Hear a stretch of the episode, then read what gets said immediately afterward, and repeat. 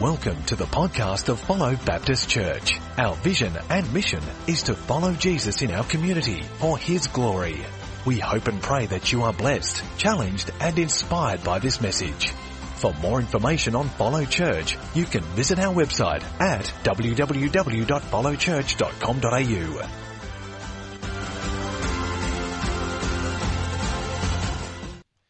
What a great uh, morning we've had so far, um, experiencing God through worship.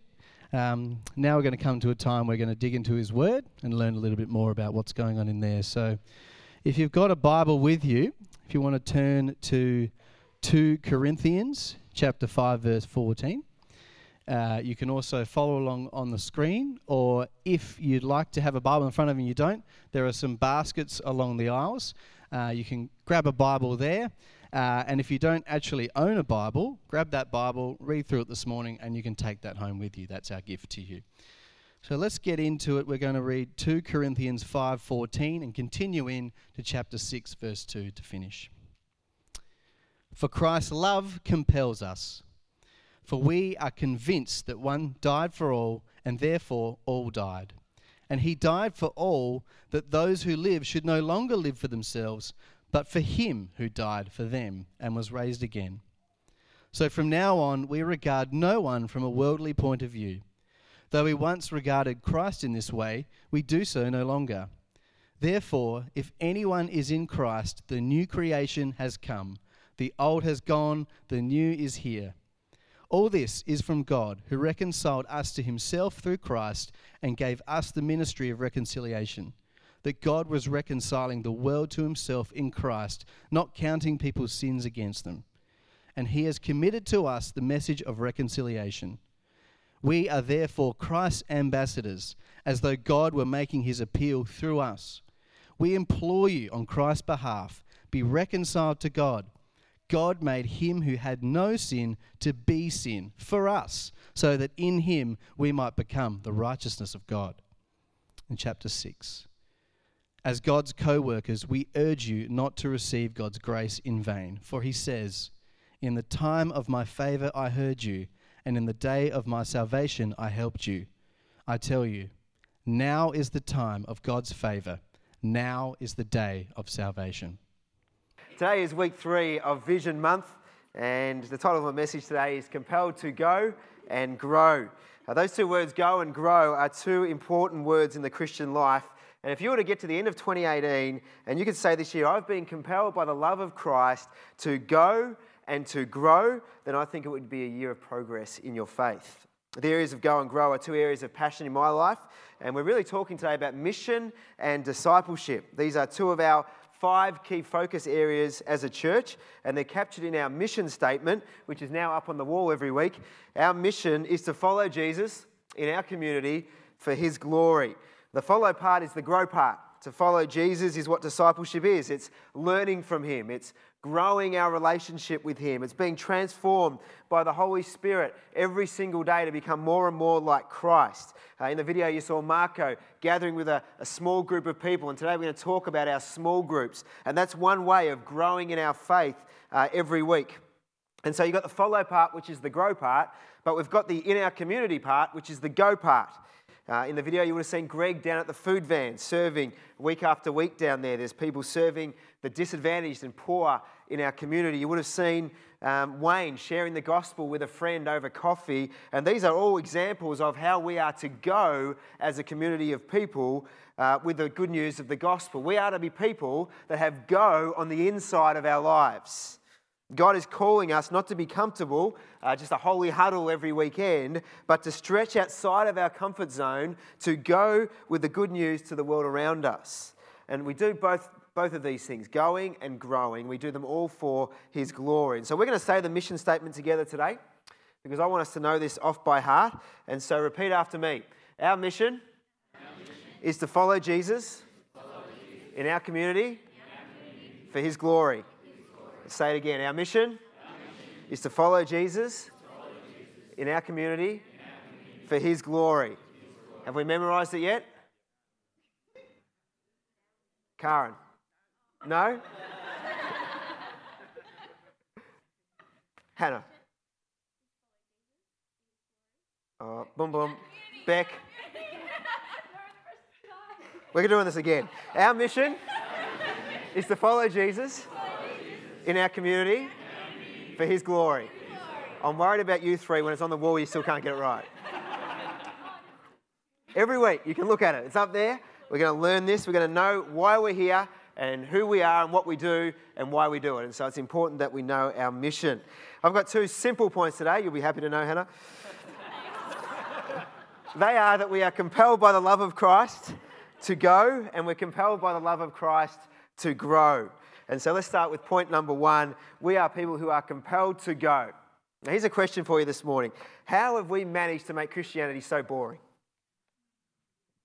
I'm not just talking about Follow Baptist Church, I'm talking about uh, the church worldwide. When people think of Christianity, they don't think of something that's vibrant and alive and life changing, good news. They often think of it as something that is old fashioned and judgmental and hypocritical and legalistic and daggy and boring.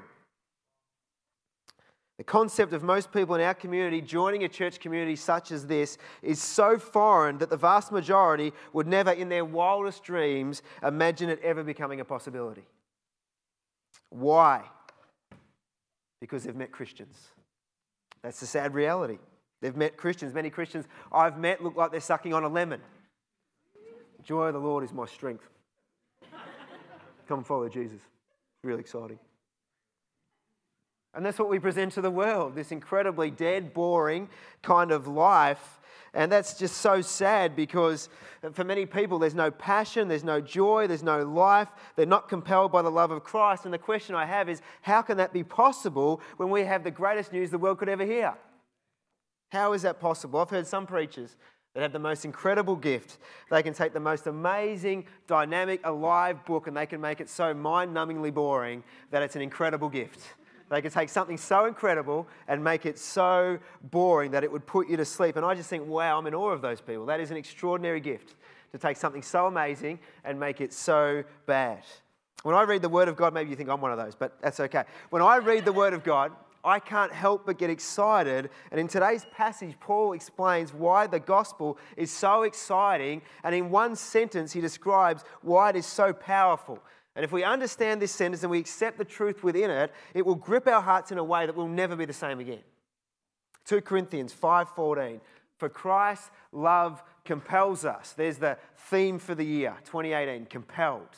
For Christ's love compels us because we are convinced that one died for all and therefore all died. This is the gospel that one man, Jesus Christ, the sinless Son of God, on the cross died for all humanity, and everyone who would accept what he did on the cross can be saved. In other words, everything we've done wrong, every time we've failed and hurt others, every time we've disobeyed God, the truth is we deserve to be punished. The Bible lays down the punishment. It says the wages of sin is death. Jesus on the cross said, I will take that penalty for you. I will die in your place for your sin. And when we accept what Jesus did, he gets what we deserve, the death penalty, and we get what he deserves, and that's relationship with God the Father.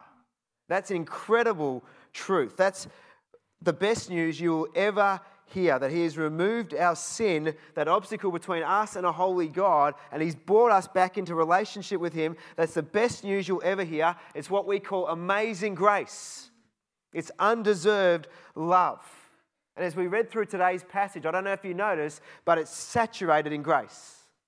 Let me read some of the statements in 2 Corinthians chapter 5, and let's allow these to settle into our spirit this morning. Our theme verse For Christ's love compels us because we're convinced that one died for all and therefore all died. Verse 17, therefore, if anyone is in Christ, the new creation has come, the old has gone, the new is here. Has anyone here ever had a new car? You know the new car smell? People get in, they go, oh, it's got the new car smell. And when you have a new car, it's, it's all works well. Nothing creaks. It's all tight. It's shiny. It's new. It's exactly what it's designed to be. What about a bag of new coffee beans? When you rip it open, or you even even works with instant. When you peel back the uh, you know little label there, and you is there a better smell in the world than fresh coffee beans?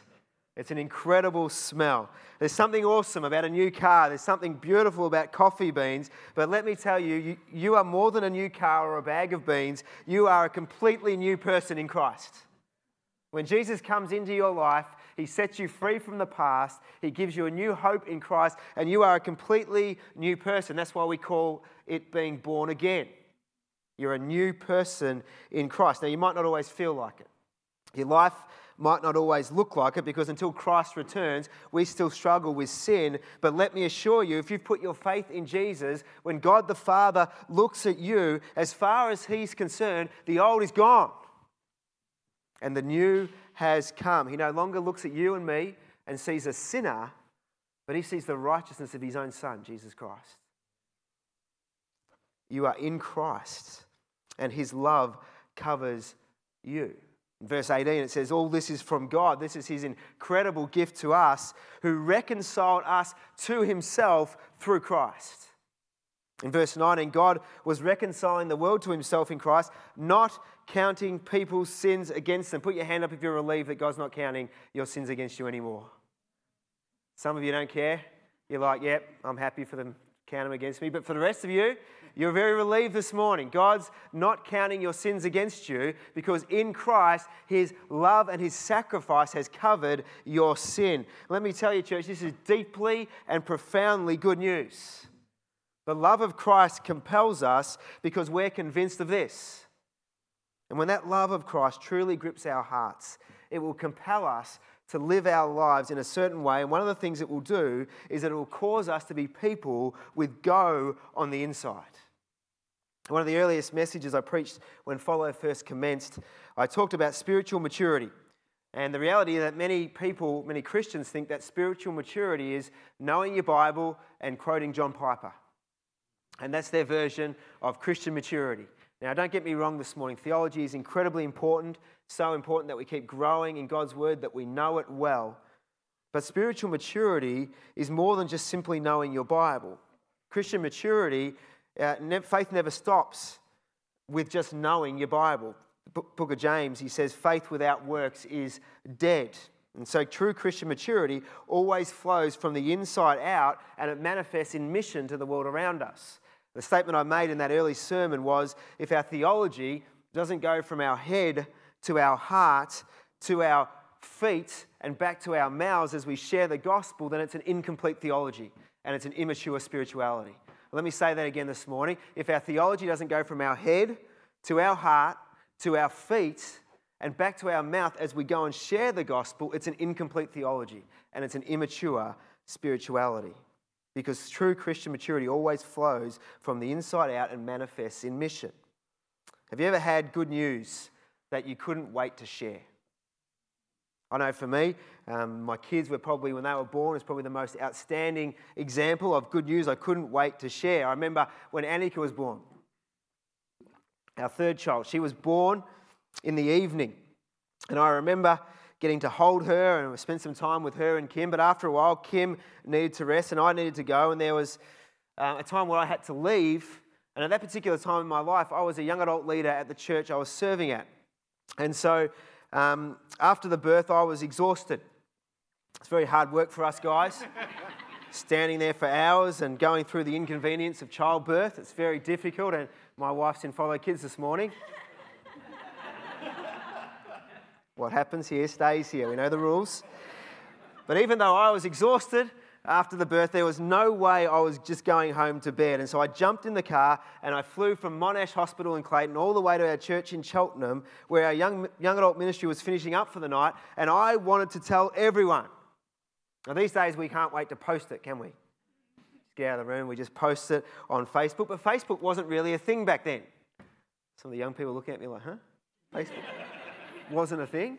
Now, we had this other thing called Face Look, uh, where you actually looked into the face of real people. It was awesome back then. Uh, but now we have Facebook.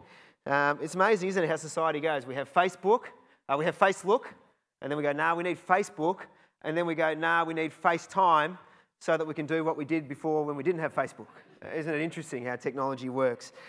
But we have uh, Facebook and FaceLook, and, and I remember getting to young adults that night and bursting into the auditorium and telling everyone that we had a daughter. Her name was Annika. She was healthy, she was beautiful, and there was cheering, and there was high fives, and there was celebration, and it was so exciting sharing the good news. I didn't care what anyone thought, I just couldn't wait to tell them about it. I remember the same feeling when Lenny was born. We'd had three girls at that stage, and they are awesome and amazing. But by that stage, I wanted a boy. I'm not going to lie to you today. I really wanted a son. And so I'd been praying about that. And when the lady said uh, in the scan, baby is a boy, I'm like, yes.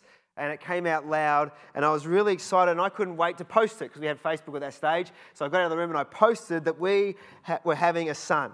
And it was such an exciting time. And the point is that when we have good news, sharing it isn't an issue. We can't wait to share it. We're compelled to share it, and we want everybody to know. And so, what about the gospel? If you truly believe the gospel, your desire to share the good news will always be greater than your fear of what people will think.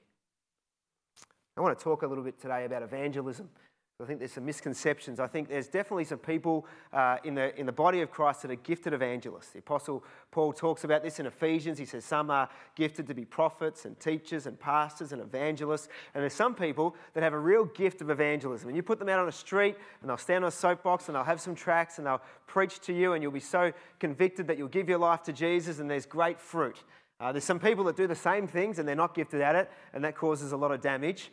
Um, and so I don't think everyone's gifted to, to share the gospel that way. But on the other end of the spectrum, at the other end of the extreme, there's people that go, Well, I'm not a gifted evangelist, so I never have to share the gospel. Let me say, I think that all of us, as believers of Jesus Christ that have been saved by His grace, every single one of us has the responsibility to share this incredibly good news. How selfish would it be to have the greatest news the world can ever hear and keep it to ourselves? All of us have a responsibility to share. And so, what does that look like for people that aren't gifted evangelists on the street? Well, I think uh, 2 Peter 3, verse 15, gives us really good perspective on this. It says, Always be prepared to give an answer to everyone who asks you to give the reason for the hope you have, but do so with gentleness and respect.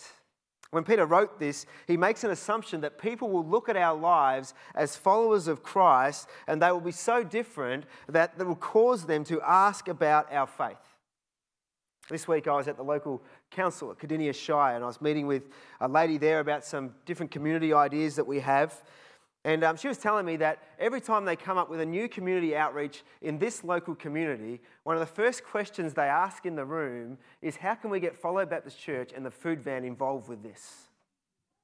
And, and that is just incredible because most councils say, how can we keep churches out of this?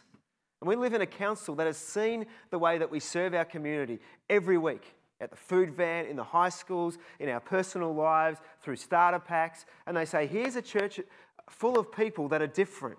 And there's something about them that, that is attractive, something about them that makes us want to be involved with what they're doing. Uh, that discussion with her that day led to about a, a 30 minute discussion about faith. She's not a church goer, but she said her seven year old son is really fascinated with God and wants to know more. And so she's thinking about bringing her seven year old son to come to follow kids. And I left that so encouraged that you guys serving in our local community has opened her eyes to an interest in who God is and why we would serve a God such as that. Michael Frost, missiologist, talks about the importance of living questionable lives. And when we say questionable lives, it's usually dodgy lives. I'm not talking about that kind of lifestyle. I'm talking about questionable lives that when people look at us following Christ, they're forced to ask questions about why we do what we do and why we are who we are. And I think that's a really great principle. If you're not a gifted evangelist out on the street, but at the same time, if nobody has asked you about your faith recently, you probably need to ask the question why. Because when we live questionable lives, opportunities will always come. In verse 20 of today's passage, it says, We are therefore Christ's ambassadors as though God were making his appeal through us. Isn't that awesome? That the God of the universe that saved mankind would make his appeal through us. That's a beautiful thought. An ambassador is usually a person who is permanently stationed in another country to represent the country that they've come from, where they're citizens. I'm sure in Australia we have ambassadors for all sorts of different countries here. Um, I'm sure we have an ambassador for somewhere like France. And I'm sure if you met them, they probably love croissants and they might offer you snails to eat and they'd speak with a lovely French accent. And you can look at them and you can hear from them and you'll get a glimpse of what France is like. And if they are good ambassadors, they'll make it so attractive that you'll actually want to go there. And Paul says that you and I, as followers of Christ, we are like that for Jesus. We are ambassadors of Christ. The Bible teaches that we are, as Christians, aliens and strangers here on earth. Now, with some Christians, I've met the alien part is definitely true, but it's not communicating that we're to be extraterrestrial, weird beings. What it's communicating is that this place, which we're often so obsessed with at times, is not our forever home. We are passing through. We are citizens of another place. We're citizens of heaven. In other words, while we live here on earth, on every day that Christ has given us, we represent Jesus. As strangers and aliens and citizens of another place, we are ambassadors of Christ, and when people meet us, they should see a glimpse of who Jesus is and what heaven is like. In a dark world, we represent the light of the world. In a world full of anxiety, we represent the Prince of Peace. In a world full of hate, we stand for a God who is love. In a world that's broken, we represent a God who says, I can make you whole. In a world that is lost, searching for truth, and dead in their sins, we represent the one who says, I am the way, I am the truth, I am the life. We represent Christ. In verse 18, Christ has reconciled us into relationship with God, and He's given us the message of reconciliation to share with the world. In verse 6, chapter 6, verse 1, it says, We are God's co workers, representing Him and sharing the gospel. Our job is to go and to sow, and God's job is to grow. And so we've got to do our part go and sow the good news, and God's job is to change people's hearts and open their eyes to the truth of the gospel. And so, point number one today is that we are people on mission who are compelled by the love of Christ to go. The second point is that we are people who are compelled by the love of Christ to grow. And if I believe if we grow deeper, we'll go further. If we grow deeper, we'll go further. One of the first videos we ever produced, in fact, it was the first video we ever produced for Follow about three years ago, is still on the front page of our website, so you can check it out. Um, you may not recognize the guy speaking on the video. Just imagine me skinnier with no grey hair or bags under my eyes, coincidentally with the same name, Luke. And Luke talked about why we planted Follow. That was a joke. It is actually me. I just look 10 years older, three years down the track. Um, but in the video, I talked about church being like a divine petrol station. That every week when we come to church, we come and we're filled up. So we're filled up as we gather around God's word, as we pray together, as we journey in fellowship, as we eat after the service. We are filled by God so that we can go into our week and be people on mission. And then by the end of the week, if we're serving God and we've got go on the inside of us, we'll be pretty worn out. So we come back and we're filled again, and then we can go again. And that's one of the powerful things about gathering together in a corporate setting like this. And I still think that's true, but I also don't think it's enough. To truly grow, we need to journey with one another in intimate relationship. And it's very hard to do that just on a weekend service. In the first chapter of the first book of the Bible, the book of Genesis, we get an account of God creating the world over six days. At the end of each day of creation, He said it was good, it was good, it was good, it was good, until He created us and He said it's now very good. If you're feeling down on yourself today, if you have low self esteem, remember this you are the pinnacle of God's creation, precious and valuable in His eyes.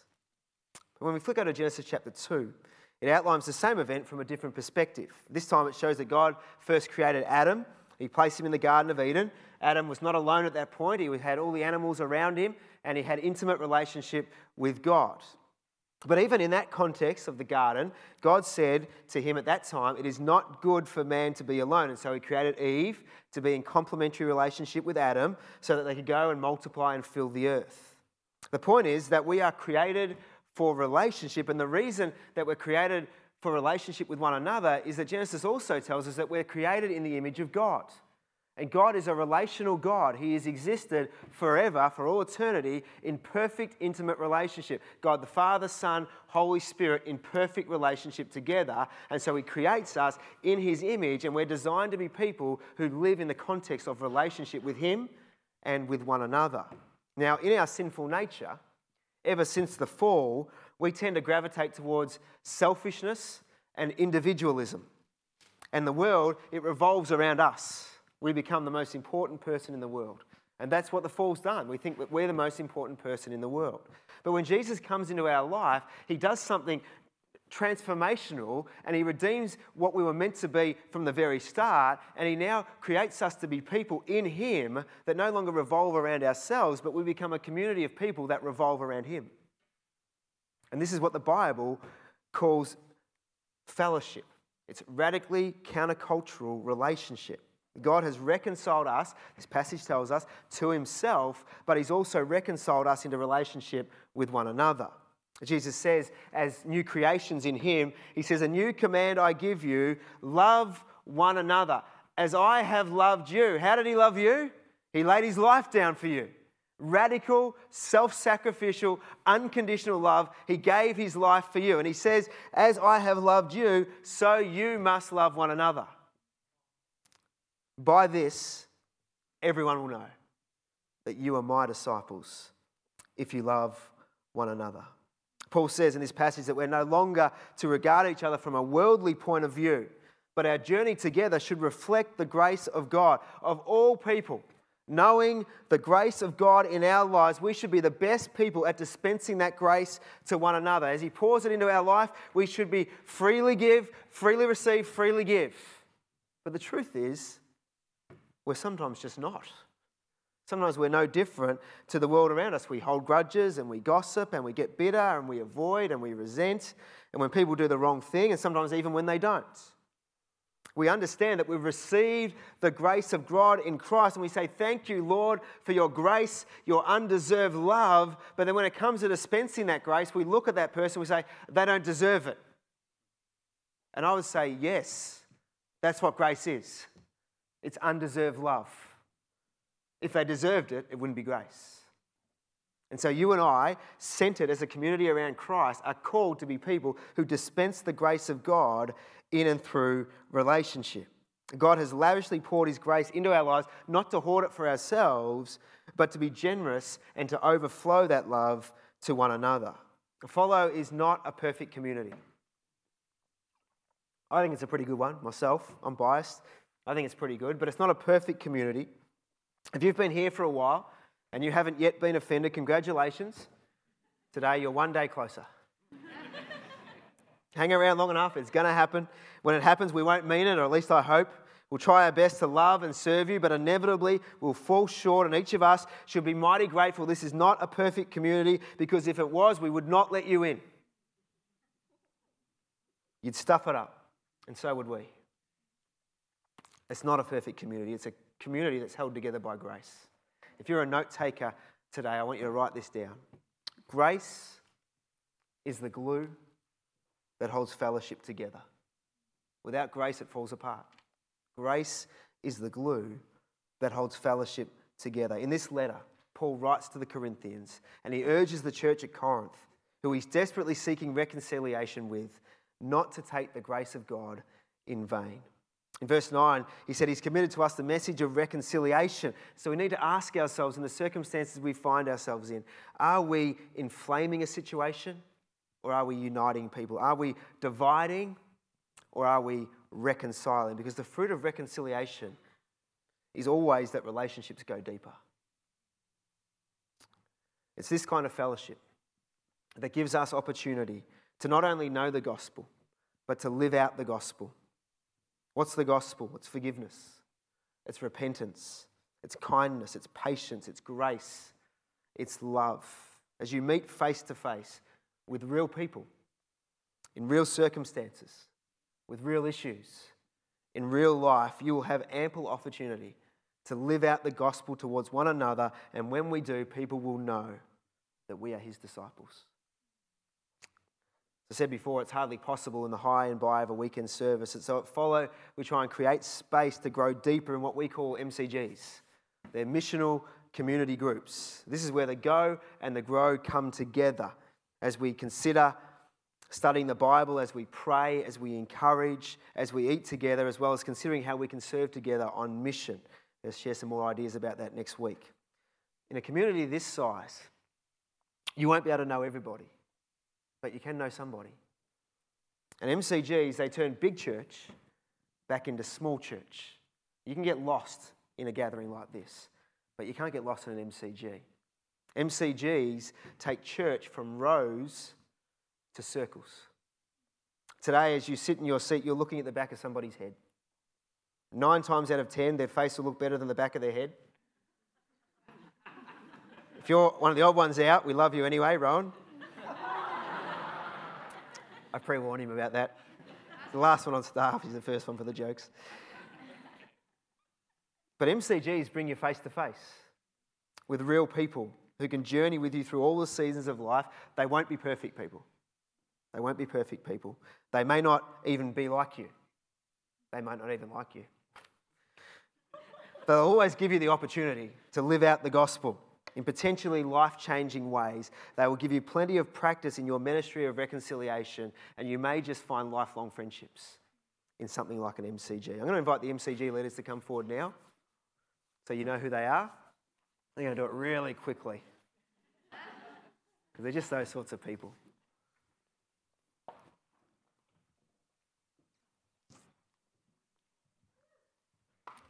Let's give them a round of applause as they come up.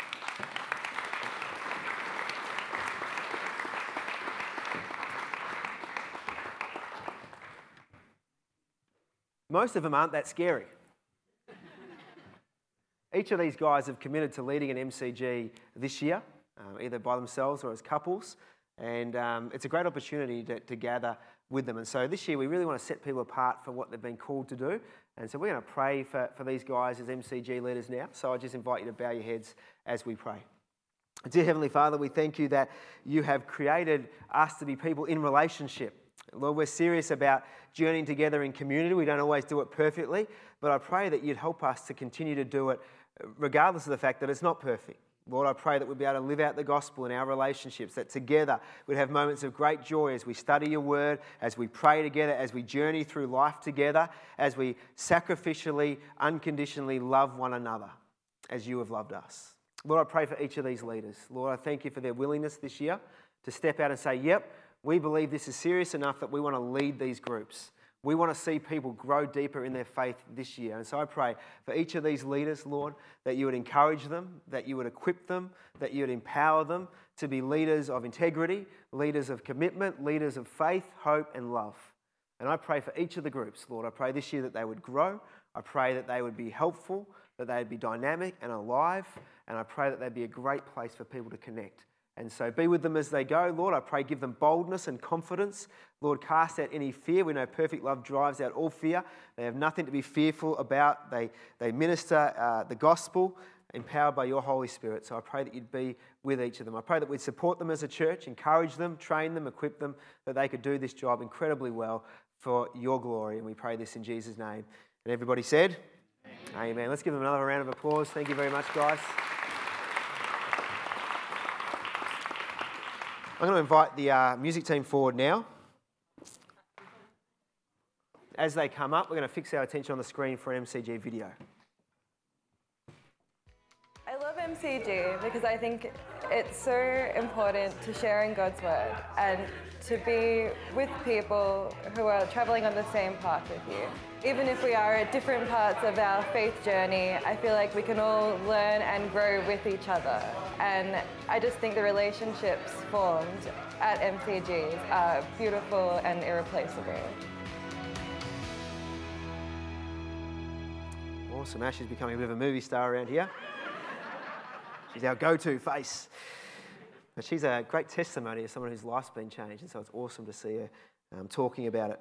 But MCGs, as I said before, after the service today, we have MCG sign up. So there's tables right across the back of the auditorium. Uh, we've got groups for everyone. We've got men's groups, women's groups, youth, young adults, nighttime, daytime, empty nesters, young families, new groups, old groups, adult groups. We've got every group except seniors groups, and we even have them that just want to call themselves seniors. Today, I'd encourage you to browse the tables and you can sign up for a group and you can taste and see if you want. If you want to go to a group, if it's not quite for you, um, you can try other groups as well until you find the one that fits you. We'd love to see everyone or as many people as possible involved in an MCG this year. The only groups we don't have yet are perfect groups. Maybe you've never tried a small group before. I want to encourage you this year to give it a go. Maybe you've had a bad experience at a previous church. Well, I want to encourage you to put yourself out there again and see what God can do. If you've only ever been in the rows, I want to encourage you, maybe 2018 is the time to join a circle. Who knows, you may just find some lifelong relationships and you may just grow in supernatural ways in your faith this year. In 2018, we have an opportunity to go and we have a new opportunity to grow. And so I pray that we be compelled by the love of Christ to share the gospel and to journey together in community.